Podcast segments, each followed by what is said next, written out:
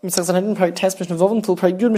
the previous Mishnah taught of a number of different cases where somebody violates a particular prohibition, but for whatever reason, the Beis Din are not able to punish them. Perhaps there weren't sufficient witnesses, or he repeated the same Avera a number of times. And the previous Mishnah gave a couple of examples of irregular ways of giving somebody a punishment, which is not the official prescribed punishment for that act. And this Mishnah really follows on from that discussion. And the Mishnah says, Hagunim is a kasva, one who steals a kasva, which is one of the hollow sticks which were part of the shulchan in the Beis Hamikdash, the big table which had lots of loaves of bread on it, and the bread was separated by sticks which were hollow. If somebody steals one of these, and the same applies to any of the utensils used in the Beis Hamikdash. This is just an example because it could be it's easier to steal this than most of the utensils. But the same would apply to anybody who steals one of the Beis Hamikdash's items. Secondly, the Hamakal b'kaisem, one who curses Hashem chas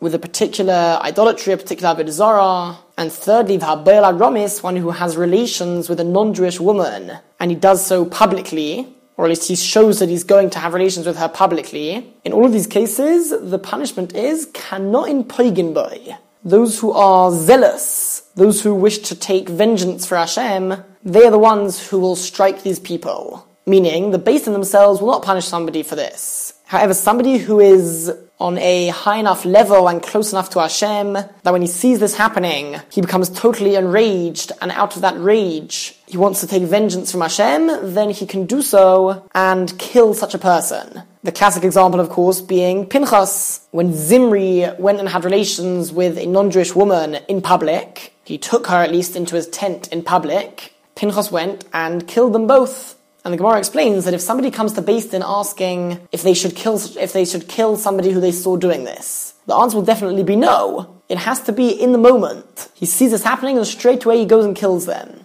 And this law is learnt as a halacha l'mesh Sinai. It's a tradition which we have going back to Moshe from our Sinai. Next case, kohen sheshemish betuma. A kohen who serves in the Beis Hamikdash whilst he is tomei. The punishment for this is misa shomayim death by the hands of Hashem, an early death where that is his atonement for his sin. And in addition, in addition to that, any Avera for which the punishment is death by the hands of Hashem, the Beis Din would also give you a punishment. They would give you Malchus. They would give you lashes. It could be once they gave you lashes, that might be the atonement and you won't need to die early. But be as it may, you deserve Malchus from the Beis Din. However, the Mishnah says, The other Kohanim who are there will, should not bring him to Din in order for the Beis Din to give him Malchus. Rather, the young Koyanim, who aren't yet of age to do the real service in the Beis HaMikdash, they should take him outside of the courtyard of the Beis HaMikdash and literally knock his brains out with chunks of wood and they should kill him. That's why they bring him outside of the Beis Hamikdash, so that he won't die in there and make the area Tome. And that's also why young Kohanim would do it, because the young Kohanim were not yet fit to serve in the Beis Hamikdash, so it's less of a problem if they end up becoming Tome from having contact with this dead person once they kill him. Continues the Mishnah, Zor Shemish Bar Mikdash, a non-Kohen who serves in the Beis HaMikdash, perhaps he bought a korban in the Beis HaMikdash, whatever it may be, that is certainly forbidden. And the Torah says, V'hazar HaKorev Yumos, a non-Kohen who brings something in the Beis HaMikdash, he does a particular service which only Kohenim can do, he shall die. The question is, how will he die? Rabbi Akiva, Rabbi Akiva says, Bachenek, he's given the death penalty of strangulation by the Beis Din. The Chachomim say when the Pasuk says you must, he will die, that is not a death given over to the Din, rather be the Shomayim, it is death by the hands of Hashem, that he will die early and that is his atonement. And Rakiva and Chachomim, they both learn these out of Psukim. Perek Yud Mishnah Aleph, in the Gemara's order of the Parakim, this Perek actually appears after the next Perek, so this is actually the last Perek of the Masechta. However, in our Mishnayos, this comes beforehand. And the focus of this parak is really Olam Haba. And what exactly is the definition of Olam Haba? There are really two main opinions. Either it refers to where everybody goes once they die, before the future Tchias HaMesim, when everybody who died, who is worthy at least, will come back to life and live in a much more spiritual world. Alternatively, Olam Haba refers to a future time after Mashiach comes and after the period of time that people have come back to live in a more spiritual world. After that, there'll be something known as Olam Haba, where those who merit will be in a state of ultimate closeness to Hashem, benefiting from being in His presence, and the more, and the more one merited in this world to serve Hashem as he should, the greater a portion he'll receive in Olam Haba. Now, why exactly this parak is put over here in Sanhedrin? One explanation is that within the parak we're going to see that members, residents of an Ir Hanidachas, a city where the majority of residents serve Avodah Zara, idolatry, and the whole city needs to be burnt down. So the Mishnah later on says that people who are part of an Ir Hanidachas don't have a portion in Olam Haba. So because of that, this entire parak discusses details of Olam Haba. Be as it may, the parak begins, Kol Yisrael, very famous, famously, Yesh Chelik Olam Haba. Every Jew has a portion, has a part in Olam Haba in this future world. And it could actually be that another reason why this parak is put over here is to tell us that even those who were killed by Din, and this is really the most severe punishment which a person can receive down here, from Din to be killed, that is part of his atonement, as we learned much earlier on in the Masechta. And once he has received this death penalty, he too will be able to enter into Olam Haba. Shneim, as the Pasuk says, Va'amich kulum tzadikim, and your people, they are all righteous, la'olam yirshu oretz, they will inherit the land forever. This land is referring to Olam Haba. Neitzer Matoai, the branch of that which I have planted, Masa Yodailis Poer, my handiwork to be glorified. And the Mishnah is understanding the Pasuk to be alluding to Olam Haba, that everybody will have a portion in Olam Haba, except for the few exceptions which the Mishnah will list. Now, the Rambam famously on this Mishnah says that when the Mishnah says that all of Yisrael has a chelik in Olam Haba, that is on condition that they believe in the 13 principles of faith, the 13 Ikre Emunah, that's where the Rambam lists the Ani Maamins, which include the basic fundamentals of belief in Hashem, in prophets, in Mashiach, in reward and punishment. And anybody who does believe in those 13 things, even if he has sinned, will merit a portion in Olam Haba. That having been said, of course, the more one served Hashem and perfected himself in this world, the greater portion he will get in Olam Haba. But now the Mishnah says, The following people do not have a part in Olam Haba, Firstly, one who says that there is no source, or perhaps he even denies the existence of Tchias HaMesim from the Torah, that we will become, everybody who dies will come back to life, and there'll be a period where everybody has come back to life and living in this more spiritual world. And the Gemara explains, somebody who doesn't believe in Tchias HaMesim, so he won't merit to Tchias HaMesim, he won't come back to life, and that is really the first part of the process leading us towards Olam Haba at least according to the explanation, the Olam Haba refers to the time after Tchias HaMesim. Secondly, somebody who says, Ve'in Hashemayim, Torah in its entirety was not given from Hashem. If somebody says that even one posuk was written by Moshe and didn't come directly from Hashem, he loses his share in Olam Haba. Apikores and somebody who disgraces Talmidei Chachomim or the Torah, and there are a number of things which come under this category, but somebody who does fall under this category loses his portion in Olam Haba. Rabbi Akiva, Rabbi Akiva says, even somebody who reads outer books, books of external knowledge which contradict some basic beliefs of Judaism, if he reads heretical books, he would also le- lose his chelik and and somebody who whispers over a wound of his, this is an idolatrous practice to spit onto the wound and then to utter the following pasuk, all of the illness which I placed in Egypt, I will not place upon you, because I am Hashem, your healer. And this is also a big disgrace towards Hashem, mentioning Hashem's name after one spits, just right next to the spit. And for that, says the Mishnah, one can lose his chilek in Olam Haba. Abba Shol, Abba Shol says, Hashem even somebody who pronounces Hashem's name according to the way that it is written with its letters, Yud K Vov K, if he pronounces it like that, that is also something which can put his place in Olam Haba in jeopardy. It's important to take note that even somebody who has done one of these averas to lose his chelik in Olam Haba, there is still a possibility to do real teshuvah. If somebody repents fully and sincerely, then he can still gain back that portion in Olam Haba. That is the incredible gift of teshuvah.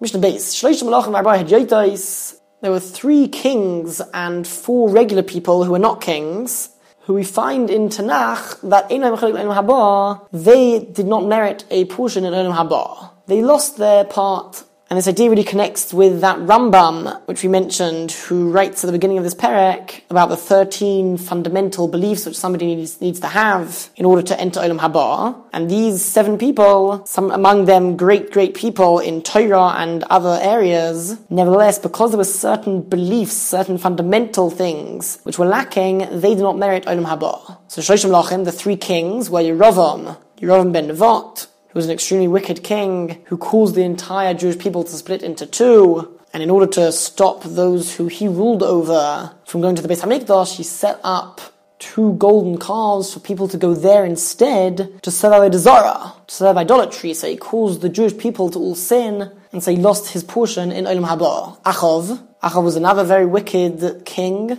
who killed many prophets many people who were still loyal to Hashem, Menashe, and Menashe was also another very wicked king.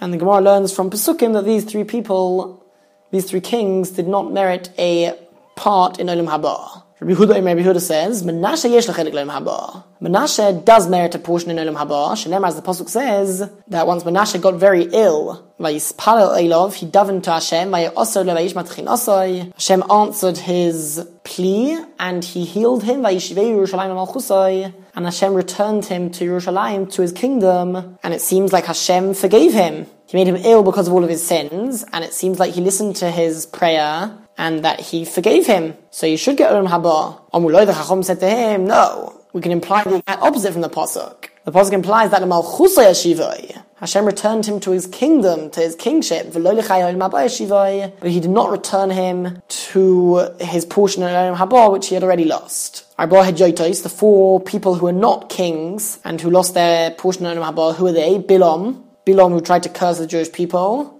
Doeg, Doeg was Shaul Hamelech's advisor, and Doeg brought about the death of the entire city of Noiv, which was a city of Koyanim. And because of that, he lost his Olam Haba. Achisofel, Achisofel was David, David Hamelech's advisor, but he later on deserted David and helped a rebellion against David HaMelech, and he also lost his Chelik Olam Haba, and fourthly, the Gechazi. Gechazi was Elisha Hanovi's servant and he served Elisha Novi. However, he violated certain averas like despite like uh, shaming, causing disgrace to Talmidei Chachomim, which caused him to lose his part in Olam Haba.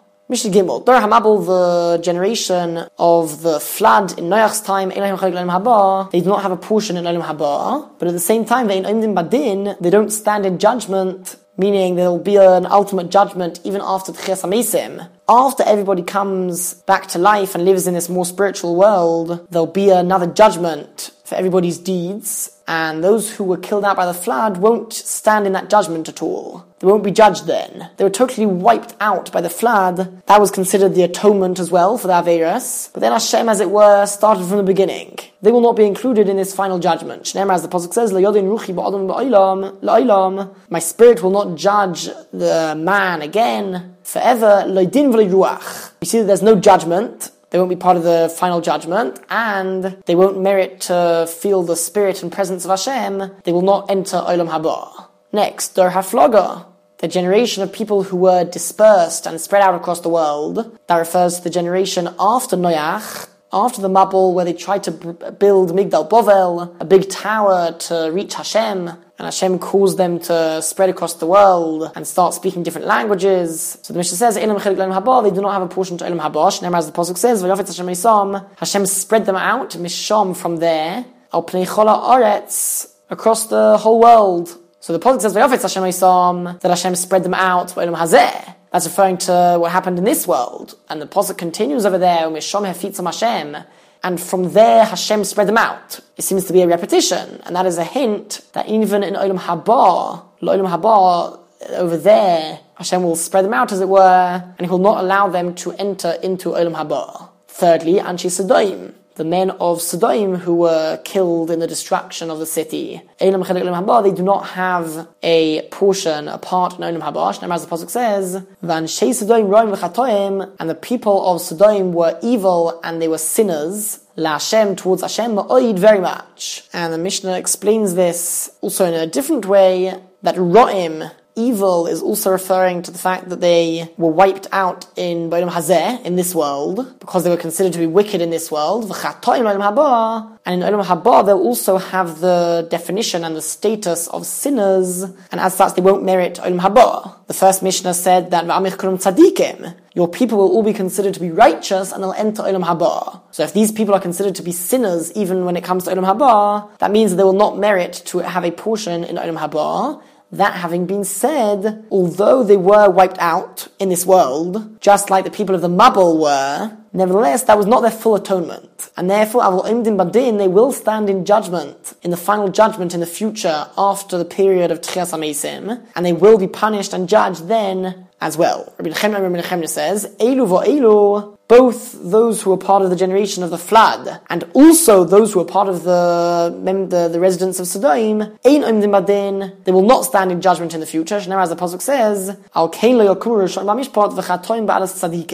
Therefore, the wicked will not stand in judgment, and those who sin won't stand amongst the group of tzaddikim. And the Mishnah explains that the first part of the pasuk, therefore wicked people won't stand in judgment. That is referring to Elu Anshi Sidoim. Excuse me, Zeder Hamabel, this is the generation of the flood. The Torah refers to those people as being wicked. So Rishoim refers to them, v'chatoim al tzaddikim, and sinners won't stand in a group of tzaddikim, which means that they won't be considered part of the tzaddikim who enter into Olam Haba. That refers to Elan Sodom, the residents of Sodom who were called by the Torah Chatoim, sinners. Omuloi, the Chacham said to Rabbi Nechemia, that's not how to learn the Pasuk. The Pasuk is saying that they won't be able to stand amongst the group of tzaddikim. So it's true, they won't enter Olam Haba. Tzaddikim, they won't stand amongst the group of tzaddikim. But they'll stand in the group of Rishoim, meaning they'll be judged at the end of days, and they won't enter into Olam Haba. Alright, now the next category of people says the Mishnah, Meraglim, the 12 spies. This is actually referring to 10 of them who came and reported a bad report about Eretz Israel, and that caused all of the Jewish people to have to wait another 40 years before entering into Eretz Israel. They do not have a portion in Olam Haba. Shenemar, as the Pasuk says,